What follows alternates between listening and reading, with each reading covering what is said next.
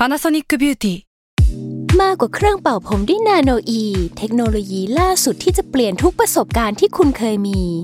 นาโนอีมอยส์เจอร์พลัสเพิ่มความชุ่มชื้นให้เส้นผมหลังใช้งานมากขึ้นถึง 18 เท่า พร้อมชะลอการเฟดของสีผมสำหรับคนชอบทำสีผม ดูแลความชุ่มชื้นทั้งเส้นผม หนังศีรษะและผิวคุณ Panasonic NA0J มีเทคโนโลยี nanoe ที่ care only you Salmon Podcast มัน สด อร่อย Final Revise 2โฆษณาจบ แต่ไอเดียยังไม่จบ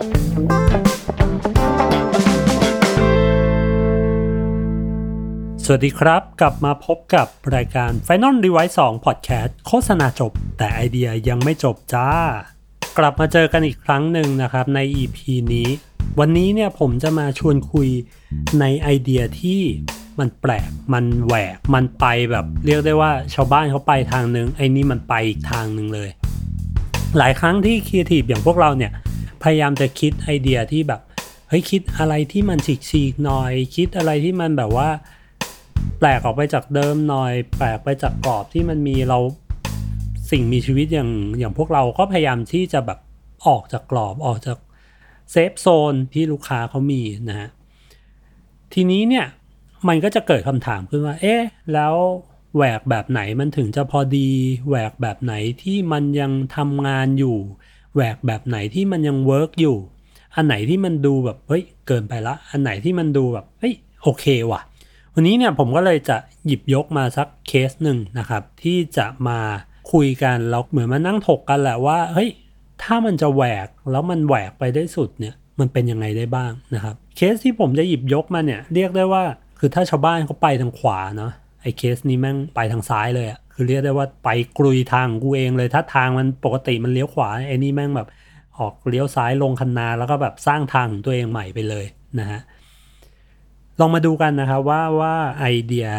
นี้เนี่ยเคสนี้เนี่ยมันแหวกขนาดไหน มันเลี้ยวซ้ายเลี้ยวขวากันขนาดไหนนะครับ ในเคสนี้นะครับย้อนกลับไปในปี 2015 นะครับมีลูกค้าเจ้าหนึ่ง ลูกค้าที่ชื่อว่า REI REI เป็นเหมือน Supersports บ้านเราครับ ที่ขายเครื่องกีฬา ขายเครื่องพวก outdoor ขายอุปกรณ์แบบว่าปีนเขาอุปกรณ์แบบปั่นจักรยานนู่นนี่นั่นนะครับ ก็หลักๆก็ขายอุปกรณ์กีฬาและอุปกรณ์ outdoor เป็นหลัก ซึ่งในทุกๆปีของอเมริกาเนี่ยมันจะมีเทศกาลที่เรียกว่า Black Friday Black Friday คืออะไร Black Friday มันเป็นเหมือนเทศกาลที่ต่อเนื่องมาจากเทศกาล Thanksgiving นะครับ Thanksgiving มันเป็นเทศกาลที่เหมือนเราขอบคุณพระเจ้าครับเป็นเทศกาลที่เราจะ ขอบคุณพระเจ้ากัน มันจะเป็นเหมือน Big Holiday เป็นวันหยุดยาวเลยของทางอเมริกานะเขานะฮะเขาขอบคุณพระเจ้ากันเรื่องอะไร พระเจ้าให้ยืมตังค์หรอไม่ใช่นะครับ ผมเขาขอบคุณพระเจ้านะครับ ในอดีตเนี่ยเขาขอบคุณกันเนื่องในโอกาสที่ว่าเฮ้ยเหมือนเก็บเกี่ยวผลผลิตเสร็จละนะครับ แล้วก็อะขอบคุณพระเจ้าที่ประทาน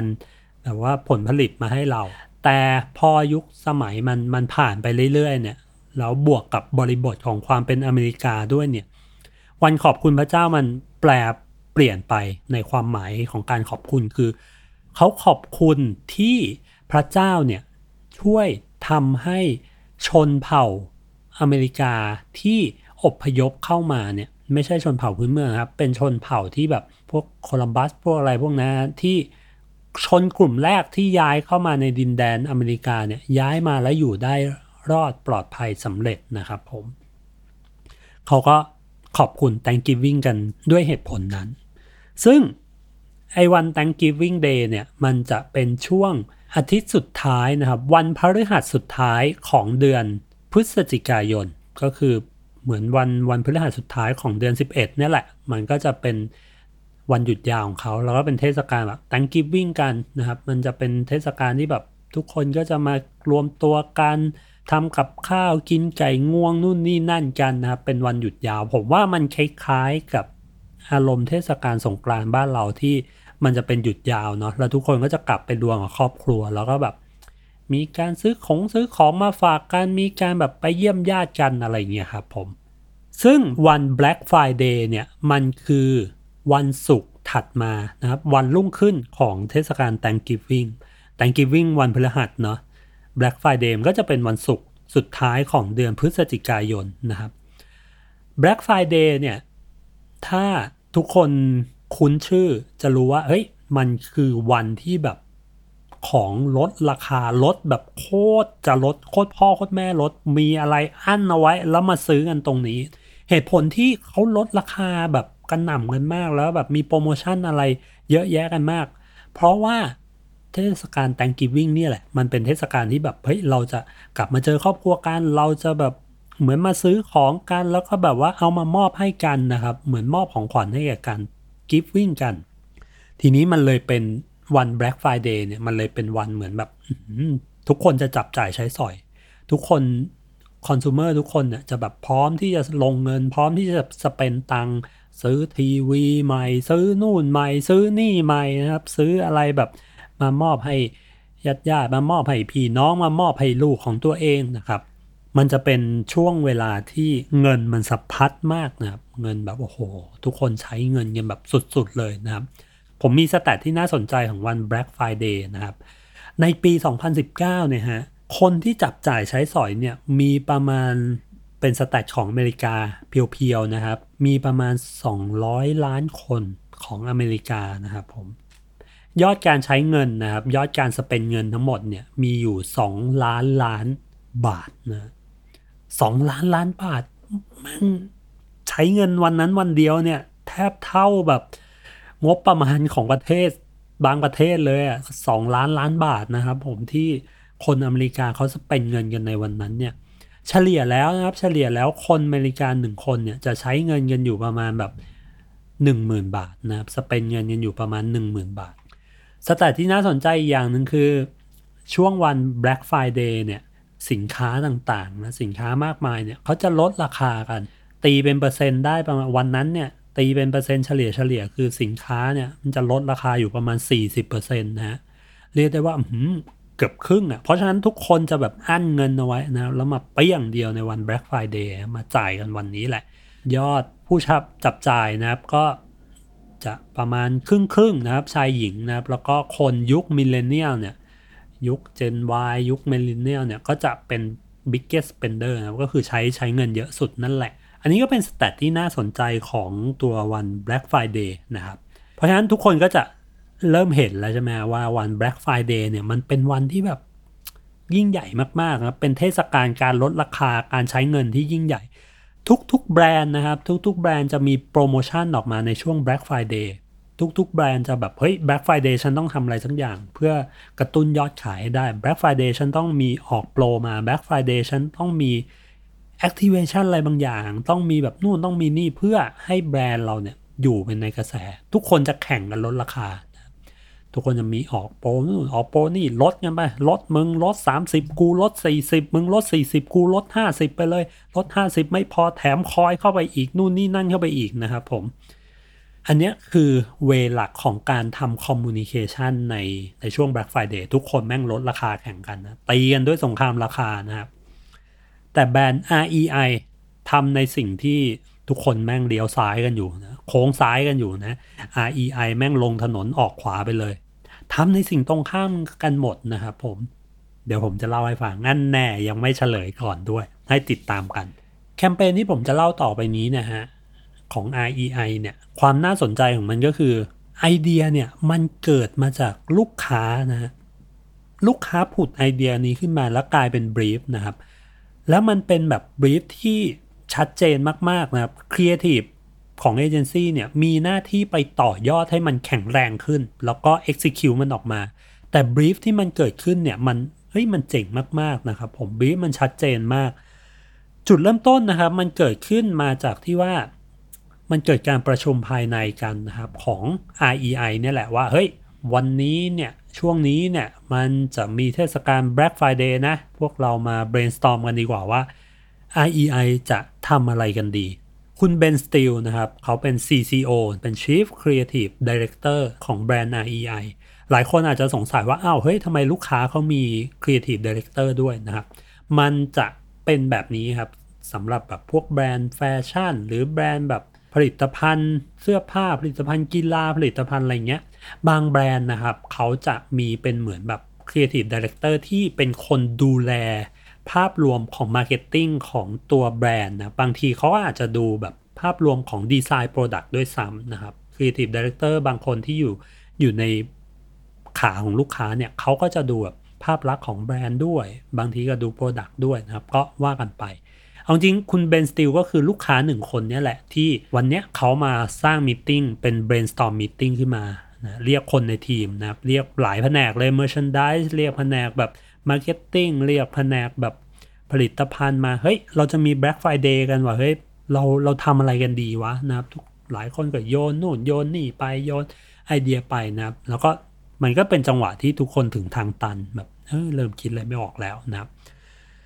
มันก็มีพนักงานคนหนึ่งนะครับ ซึ่งเขาเป็นแผนก merchandise นะครับ ก็คือแผนกถ้าผมแปลไม่ผิดนะฮะโดยความรู้งูปลาปลาของผมเนี่ยก็คิดว่าน่าจะเป็นแผนกแบบ คือไม่ใช่แผนก marketing อะเป็นแผนกแบบว่าลงลงพื้นที่ข้างหน้าแหละเป็น front end นนะครับเขาก็โยนขึ้นมานะเขาก็โยนขึ้นมาขำๆว่า เฮ้ยผมลองโยนไอเดียโง่ๆดูนะ ผมรู้แหละมีการออกตัวก่อนนะว่าเฮ้ยผมรู้แหละว่ามันคงเป็นไปไม่ได้หรอก แต่ว่ามันจะเกิดอะไรขึ้นนะ ถ้าสมมุติช่วง Black Friday เนี่ย เรา ปิดร้าน REI ของเราทุกร้านเลยนะแล้วเขาก็ขำๆไปนะแต่ผมรู้แหละว่ามันคงเป็นไปไม่ได้หรอกแต่มันก็คงน่าจะดีนะถ้าเราปิดร้านทุกร้านเลยแล้ว แล้วเราไปเที่ยวกันนะเราออกไปไปเอาดอกันนะแวบแรกนะครับที่คุณเบนสติลฟังเขารู้สึกแบบเฮ้ยเหมือนมันมีอะไรบางอย่างนะแต่มันก็มีความรู้สึกที่มึงจะบ้าเหรอ ในขณะที่ทุกคนเขาทำโปรโมชั่นขายของกันนะฮะแต่เราจะมาปิดร้านเนี่ยนะนะ ก็หลังจากอธิบายกันหลังจากคุยกันนะครับเขาก็ค้นพบว่าเฮ้ยฟังดูมันอาจจะดูบ้านะ แต่ว่าเอาจริง ๆ มันถ้าคิดไปคิดมาแล้วอะ่ะมันเป็นไอเดียที่ดีเลย คุณ Ben Steele เขาก็ยอมรับออกมานะว่าเฮ้ยมันเป็นไอเดียที่ดีเลย ถ้าดูกันจริง ๆ แล้วนะครับ เพราะอะไรนะครับ เพราะว่าอาชีพอย่างพวกเขาเนี่ยแบรนด์อย่างพวกเขาเนี่ย REI ร้านที่เป็นแบบขายอุปกรณ์กีฬา ขายอุปกรณ์ outdoor เนี่ย สิ่งที่เขาทำทุกๆวันพนักงานทำทุกๆวันคือพยายาม convince ลูกค้านะว่า เฮ้ย คุณซื้อรองเท้าเดินป่าอันนี้เถอะเพราะว่าเวลาเดินป่ามันจะแบบดีอย่างงู้นดีอย่างนี้ คุณซื้อเต็นท์นี้เถอะ เพราะว่าเวลาคุณเอาไปกลางอะ มันดีอย่างนั้นดีอย่างนี้มันโอมันหน้าที่และอาชีพของของร้าน IEI มันคือคอนวินส์ลูกค้านะว่าเฮ้ยซื้อนั่นเถอะ ซื้อนี่เถอะนะซื้อนั่นเถอะ ซื้อนี่เถอะ แล้วมันจะดีแค่ไหนนะว่า ถ้าปกติเราทำได้แค่พูดนะพูด convince ลูกค้า แต่ไอเดียเนี้ยไอเดียที่แบบเราจะปิดร้านแล้วให้พนักงานทุกคนไป outdoor เนี่ย มันไม่ใช่แค่การพูด convince ละแต่มันเป็นการ action ให้เห็นนะฮะมันเป็นการทำให้ consumer ให้ลูกค้าได้เห็นว่า เฮ้ย การไป outdoor เนี่ย การใช้ product แบบนี้ การใช้นู่น การใช้นี่เนี่ย มันเจ๋งแค่ไหน เพราะฉะนั้นเขาเลยแบบเฮ้ยเอาวะแม่งมีไอเดียนี้แล้วแหละไอเดียที่แบบมันไม่ใช่แค่การพูด convince ลูกค้าให้ให้มาซื้อของแล้ว แต่มันเป็นการ action มันเป็นการโชว์ให้เห็นเลยว่าเฮ้ยเราไป outdoor กันดีกว่า แล้วมันเป็นการแบบแสดง brand purpose ที่ดีมาก brand purpose ก็คือเหมือนเป็นจุดยืนของแบรนด์นะ หรือเป็นความตั้งใจของแบรนด์ว่าเฮ้ยเราอยากจะ encourage ทุกคนให้แบบไป outdoor กัน ไปเอาดอกัน ไปเอาดอกันนะฮะ เขาจะไม่ใช่แค่พูดนะเขาพูดแล้วทำพูดแล้วทำพูดแล้วทำนะเขาก็เลย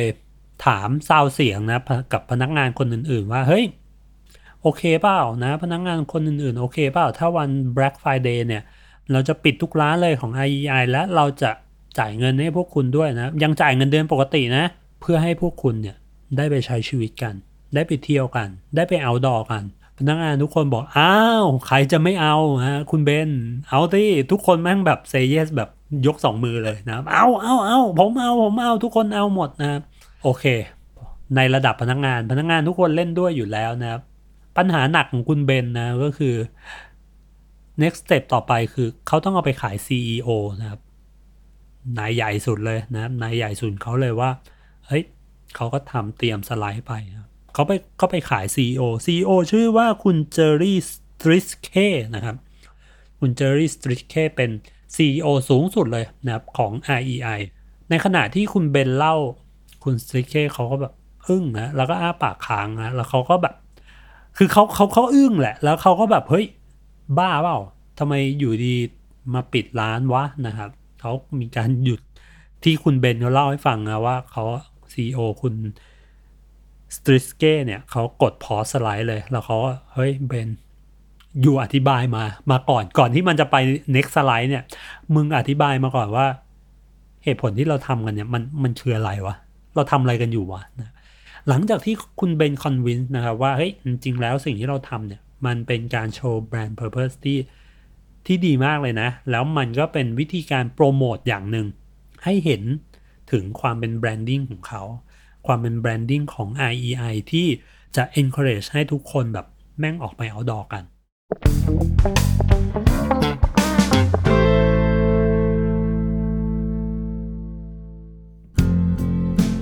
สวัสดีครับ คุณผู้ฟังทุกท่านนะครับ ผมไอติมพริตวัชรศิลป์นะครับ วันนี้อยากจะมาชวนทุกคนเนี่ยมาฟังรายการพอดแคสต์แรกของผมนะครับ ชื่อว่า Pro and Con นะครับ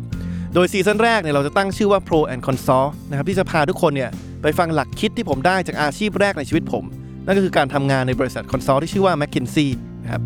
เคล็ดลับไม่ว่าจะเป็นการร่วมงานกับคนต่างวัย การสมัครงานยังไงให้มีโอกาสได้สูงนะครับการทำความรู้จักกับคนแปลกหน้ายังไงให้รวดเร็วนะครับทั้งหมดนี้เนี่ยสามารถติดตามได้ใน Pro and Consult นะครับพอดแคสต์ที่จะออกอากาศตอนใหม่ ทุกวันพุธทุกช่องทางของ Salmon Podcast ครับ Pro and Consult Podcast กับผมไอติมพริต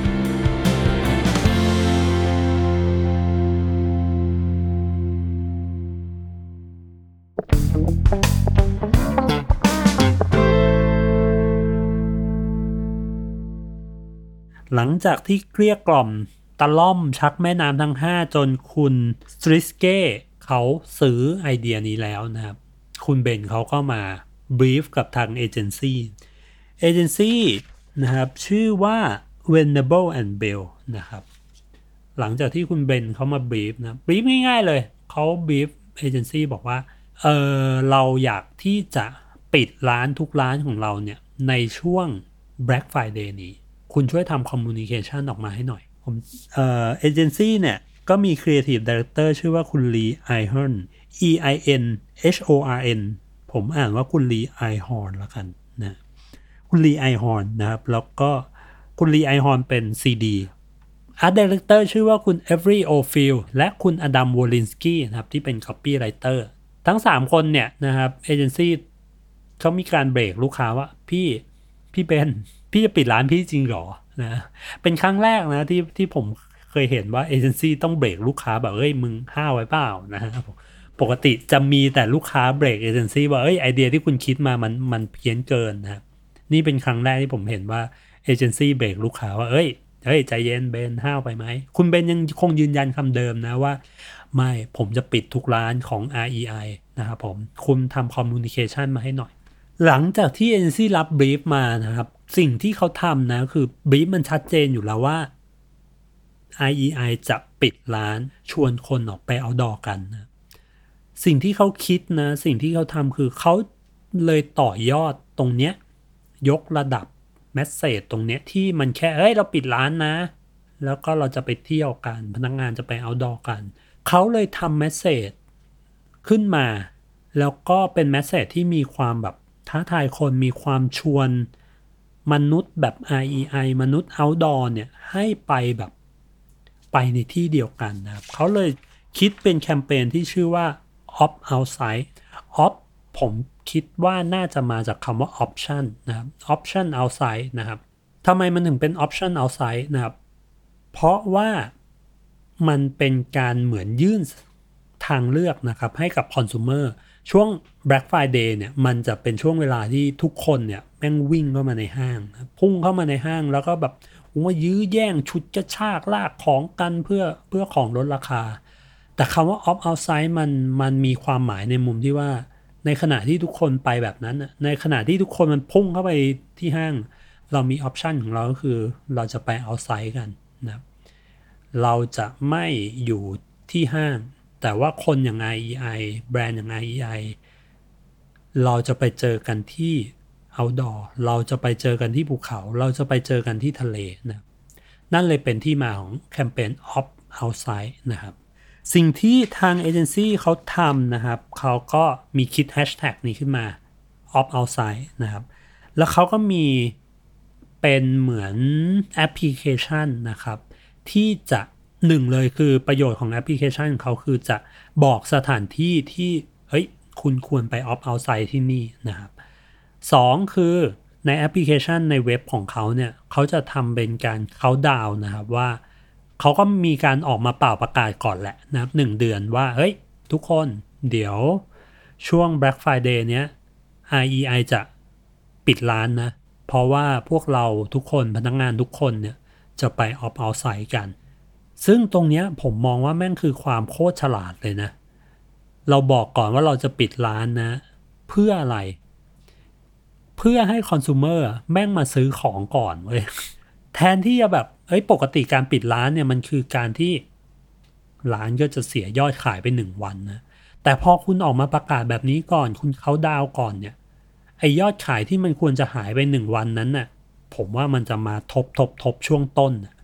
ช่วง 30 วันที่เขาประกาศเขาดาวนี่แหละ จากปกติที่แบบยอดมันอาจจะวันละ หนึ่งล้านหนึ่งล้านหนึ่งล้าน มันอาจจะกลายเป็นสองล้านสองล้านสองล้าน เพราะเหมือนคนแบบรู้ว่าร้านจะปิดใช่ไหมทั้งนั้นกูมาซื้อของไว้ก่อนนะครับ และวันนั้นเนี่ยวันที่ Black Friday เนี่ยเราก็จะไปเจอกันที่ Off Outside เพราะฉะนั้นอันนี้ผมว่าแม่งเป็นแง่มุมคิดที่ค่อนข้างรอบคอบของ Creative ของทีมเอเจนซี่คุณปิดร้านแต่ยอดขายคุณไม่ตกแน่นอน เพราะเราจะมีการเขาดาวเกิดขึ้นก่อนคอน sumer จะรู้ก่อน หลังจากามีแอปนะครับเขาก็ ประกาศออกไปในสื่อต่างๆนะเพื่อให้รู้ว่าวันนี้เราจะปิดนะนะและเขาก็มีหนังนะครับเป็นฟิล์มขึ้นมาหนึ่งตัว ซึ่งฟิล์มนี้เนี่ยความพีคของมันก็คือเขาเอาคุณ CEO ฮะคุณสตริเก้เนี่ยมาเล่นในหนังเรื่องนี้ด้วยนะครับหนังเรื่องนี้มันก็มันก็จะเล่าง่ายๆครับว่าเฮ้ยเปิดเรื่องมาที่แบบในห้อง CEO คุณสติกเก้ก็เล่นเองนะเขาบอกว่าสวัสดีลูกค้า IEI ทุกคนนะวันนี้ผมขอประกาศว่านะครับกล้องก็ค่อยๆซูมเอาออกมาจากห้อง CEO นะครับบรรยากาศข้างหลังก็เป็นห้อง CEO นี่แหละจังหวะที่เขาบอกว่าเราประกาศว่าวัน Black Friday นี้เราจะปิดตัวทุกร้านทุกสาขาของ IEI และเราจะมาเจอกันที่ข้างนอกที่ outdoor ทุกทุกๆที่นี่แหละนะเรามาเจอกันแล้วเขาก็จบลายท้ายด้วย hashtag off outside จังหวะที่เขาเฉลยนั่นเองนะห้องของคุณ CEO เนี่ยกว้างออกมากลายเป็นว่า จริง ๆ ในห้องนั้นมันมีแค่ฉากหลังนะครับและโต๊ะทำงาน แต่ว่าไอฉากตรงเนี้ยมันไปตั้งอยู่บนยอดเขาตระหง่านเลยนะครับ ก็คือยอดเขาแบบว่าที่คนเดินป่ากันเนี่ยแหละนะครับผมเพื่อที่จะบอกว่าเฮ้ยเนี่ยขณะ CEO เอง วันเนี้ยเราก็ยังหยุดเลย เราก็จะไม่ทำงานแล้ว เราจะมาออฟเอาไซด์กันนะครับผม ความพีคของเบื้องหลังของหนังเรื่องนี้ก็คือ ทางคุณเบนสติลเขาเล่าว่าคุณ CEO แม่ง ชอบปีนเขาอยู่แล้ว ชอบแบบเอาดออยู่แล้วนะ คือคนองค์กรนี้มันมีความเนิร์ดในความเอาดอมากๆนะเขาบอกว่าคุณ CEO เนี่ย เล่นไม่กี่เทคนะ แล้วเล่นดีมาก พอเล่นเสร็จปุ๊บนะในขณะที่เขาถ่ายฉากอื่นกันอยู่นะคุณซีโอมันไปแล้วนะไปไปปีนเขาแล้วไปแบบเดินป่าแถวนั้นต่อแล้วนะ ไม่เอาแล้วก็คือกูเล่นได้แล้วไงนะ ทุกคนก็ไปกูกูก็ไปเที่ยวของกูแล้วนะ อันนี้ก็เป็น Material ชิ้นงานของเขานะครับ ก็คือมีตัวแอปพลิเคชัน มีตัวเว็บไซต์ที่จัดการเขาดาวนะฮะ แล้วก็มีบอกสถานที่ว่าคุณควรไปที่ไหน มีตัวฟิล์มหนึ่งตัวนะครับ เพื่อเล่าแคมเปญนี้นะครับ เท่านั้นยังไม่พอครับ ช่วงนั้นเนี่ย ในแอปพลิเคชันเขาเขาสามารถแบบชวนคนมานะครับ ให้อัปโหลดรูปตัวเอง ลงแอปนี้นะครับ แล้วก็ติดเป็นเหมือนแบบ ผมว่าถ้าสมัยนี้มันก็คือแบบ กรอบ profile picture ใน Facebook นะก็คืออัปโหลดรูปไปแล้วก็มีแบบสแตมป์อะไรบางอย่างเป็นเหมือน overlay ขึ้นมานะ ซึ่งอันนะเขาก็จะแบบเป็นโลโก้แคมเปญนั่นแหละ Opt Outside นะครับแล้วก็จะเว้นที่ว่างตรงกลางไว้ให้ว่าไอ Opt Outside ของคุณเนี่ย คุณไปทำอะไร ไป skiing ไป hiking ไปแบบเดินป่าไป trekking ไปนู่นไปนี่ไปนั่นก็คือเว้นที่ว่างไว้นะเพื่อให้ consumer ได้เติมเองว่าเฮ้ยไอสิ่งที่คุณ Opt Outside ไปเนี่ย คุณไปทำอะไร แล้วก็ เพื่อให้คุณเซฟรูปนี้ไป แล้วก็ไปอัปโหลดในโซเชียลนะครับ งานเมื่อประมาณ 5 ปีที่แล้วเนี่ย ผมว่ามันก็คือเป็น mechanicสมัยนี้ที่เราเล่นกันที่เราทำกันที่ให้แบบคอน sumer แบบอัปโหลดรูปตัวเองแล้วก็ติดคัสตอมไมชื่อคัสตอมไมอะไรบางอย่างของเขาเพื่อเพื่อบ่งบอกแคมเปญเพื่อแบบให้รู้ว่าเป็นสัญลักษณ์ว่า เอ้ย เราอยู่ในแคมเปญเดียวกันนะนะครับผม หลังจากแคมเปญปล่อยออกไป ก็ผลผลก็ประสบความสำเร็จอย่างดีงามนะครับ ผมว่าด้วยความที่แบบความพีคของมันคือการประกาศว่าเราปิดร้านในในช่วง Black Friday สายตาทุกสายตามันพร้อมที่จะมองมาอยู่แล้วว่า เฮ้ยมึงปิดร้านทำไมวะ ในขณะที่ทุกคนแบบขายของอยู่ เฮ้ยทำไมทุกทุกคนถึงปิดร้าน เพราะฉะนั้นข่าวเขิดอะไรมันพุ่งเข้ามาตรงนี้หมดเลยนะครับ ขโมยซีนหมดเลย ในขณะที่ทุกคนแบบทำโปรโมชั่นอะไรทำไม IEI ถึงปิดร้านวะทุกคนอยากจะรู้ว่าเอ่อทำไมถึงถึงทำอย่างนี้นะแล้วพอเขาเล่า thinking พอเขาแบบมีการ press release ออกมาว่า เพราะอะไรแบรนด์มันเลยดูแบบเจ็ดเคหล่อขึ้นมาเลยนะแบบเฮ้ยโอ้โห ในขณะที่ทุกคนทำงี้เราไปแบบนี้นะครับหล่อขึ้นมาเลยทันทีทันใด เท่านั้นยังไม่พอนะครับ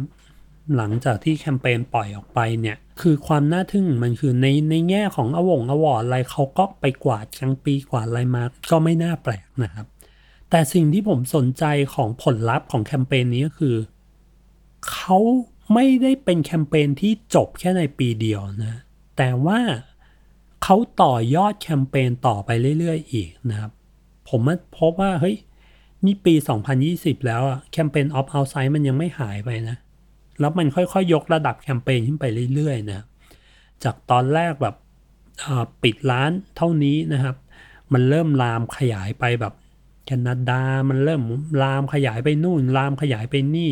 จากร้านที่ REI ที่ตอนแรกปิด อยากจะปิดทั่วประเทศแต่ไม่ได้ปิดทั่วประเทศเนี่ยปีถัดไปมันก็ปิดกันทั่วประเทศเลยนะครับและในช่วงแรกที่ปล่อยแคมเปญออกมา พวกอุทยานแห่งชาติทั้งหลายทั้งแหล่ก็แบบ ตอบรับดีมาก เฮ้ย ใครมาอุทยานแห่งชาตินี้ แล้วมาด้วยแคมเปญ Opt Outside เนี่ย เราลดราคาให้เลย เราแบบลดค่าเข้าให้ เราอำนวยความสะดวกให้เต็มที่ เขาไป partner กับอุทยานแห่งชาตินะครับ แล้วก็เริ่มมีหลาย ๆ แบรนด์นะครับ เฮ้ย Opt Outside กันใช่ไหมช่วงนี้ เฮ้ย ทั้งนั้นบาร์กูนะครับบาร์บาร์แบบบาร์เหล้าเนี่ย เราปิดบ้างนะเพื่อให้พนักงานของเราเนี่ยไป Opt Outside บ้างนะ หรือร้านขายจักรยานนะครับ ที่มีความ outdoor ให้ขายกัน เฮ้ย Opt Outside งั้น ฉันขอร่วม Opt Outside ด้วยคนนะปิดร้านจักรยานนะมี partner แบบไม่เชิง partner สิ มันมีแบบอีกหลายแบรนด์เลยนะครับ ที่เหมือนเข้ามาจอยในแคมเปญ Opt Outside โดยที่ REI ไม่ได้ไปขอความร่วมมือเลยนะครับ แต่ทุกแบรนด์รู้สึกว่า เฮ้ย ฉันตกรถคันนี้ไม่ได้ว่ะ ความ Opt Outside มันมีความเท่ มีความขบถของมันอยู่ใน ในคำในอะไรเงี้ย เพราะฉะนั้นทุกแบรนด์รู้สึกว่า เฮ้ยแฮชแท็กเนี่ยแม่งกูต้องเข้าไปจอยว่ะ ถ้าไม่จอยกูรู้สึกแบบตกรถแน่นอนเลย มันเหมือนอารมณ์ตอนที่แบบล่าสุดที่เราเห็นเออ Dairy Queen ใช่ไหมแล้วก็ Baskin Robbins เขาเขาหยอกกันด้วยคว่ำแก้วไปคว่ำแก้วมาอะไรเงี้ย คว่ำไม่คว่ำอะไรสักอย่างเนี่ย แล้วทุกๆแบรนด์เห็นนะ ทุกๆแบรนด์ก็เลยแบบเฮ้ยกูตกรถคันนี้ไม่ได้ว่ะ กูขอเข้าไปจอยด้วยนะ มันมันมีความแบบเป็น real-time content อยู่ประมาณหนึ่ง ทุกคนก็เข้ามาจอยในแฮชแท็ก Opt Outside นี้ ส่วนในตัวของแบรนด์เองนะครับ ในตัวของแบรนด์ REI เอง หลังจากปีแรกทำ Opt Outside ไป ปี 2 ขยายวงให้กว้างขึ้น ปี 3 เนี่ยเขาไม่ได้แค่ไปเที่ยวอย่างเดียวละเขาไม่ได้แค่ไปกางเต็นท์ไม่ได้แค่ไปทำอะไรอย่างเดียวละแต่เขาไป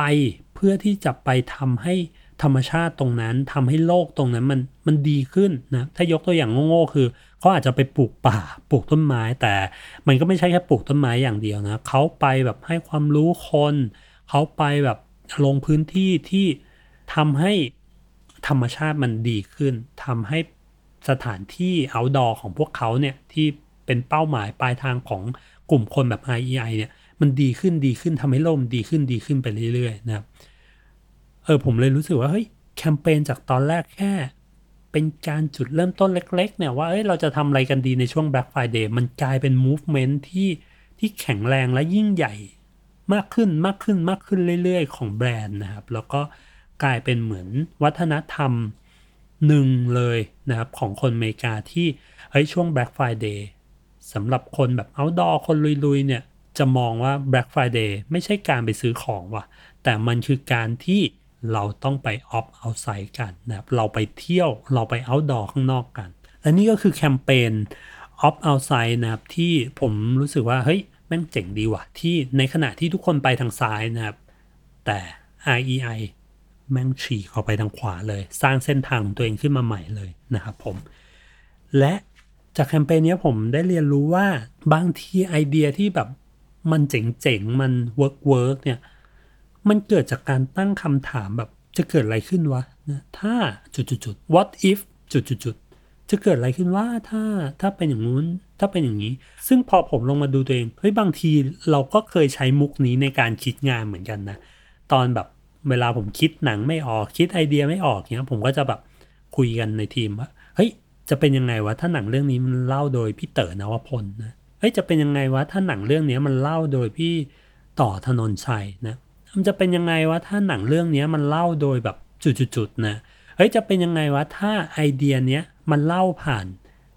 คนคนนี้เฮ้ยจะเป็นยังไงวะไอถ้าไอเดียนี้มันเป็นแบบนี้ หรือบางทีเราอาจจะแบบโยนกันขำๆเฮ้ยจะเป็นยังไงวะถ้าสมมุติเกิดแบบนี้ขึ้นนะผมว่าเฮ้ยคำถามเนี้ยมันมัน work นะ มันเอาไปใช้งานตอนคิดงานได้เลยแหละนะเป็นเหมือนแบบทางลัดได้เลยอะนะว่าเฮ้ยจะเกิดอะไรขึ้นวะถ้าจุดๆนะครับ ข้อที่สองนะครับ ข้อที่สองที่ผมเรียนรู้ก็คือ การสร้าง branding เนี่ย มันไม่ใช่แค่การเห็นโลโก้ เห็นโลโก้เฮ้ยแบรนด์อยู่ไหนเห็นโลโก้นี่คือแบรนด์แล้วเฮ้ยมันไม่ใช่นะครับ การสร้าง branding จริงๆอะมันไม่ได้สร้างที่แบบการจดจำในในสมองอย่างเดียวนะ แต่การสร้าง branding ที่ work นะมันคือการสร้าง branding เข้าไปในใจของคน มันคือการที่เหมือนอย่าง REI นะครับ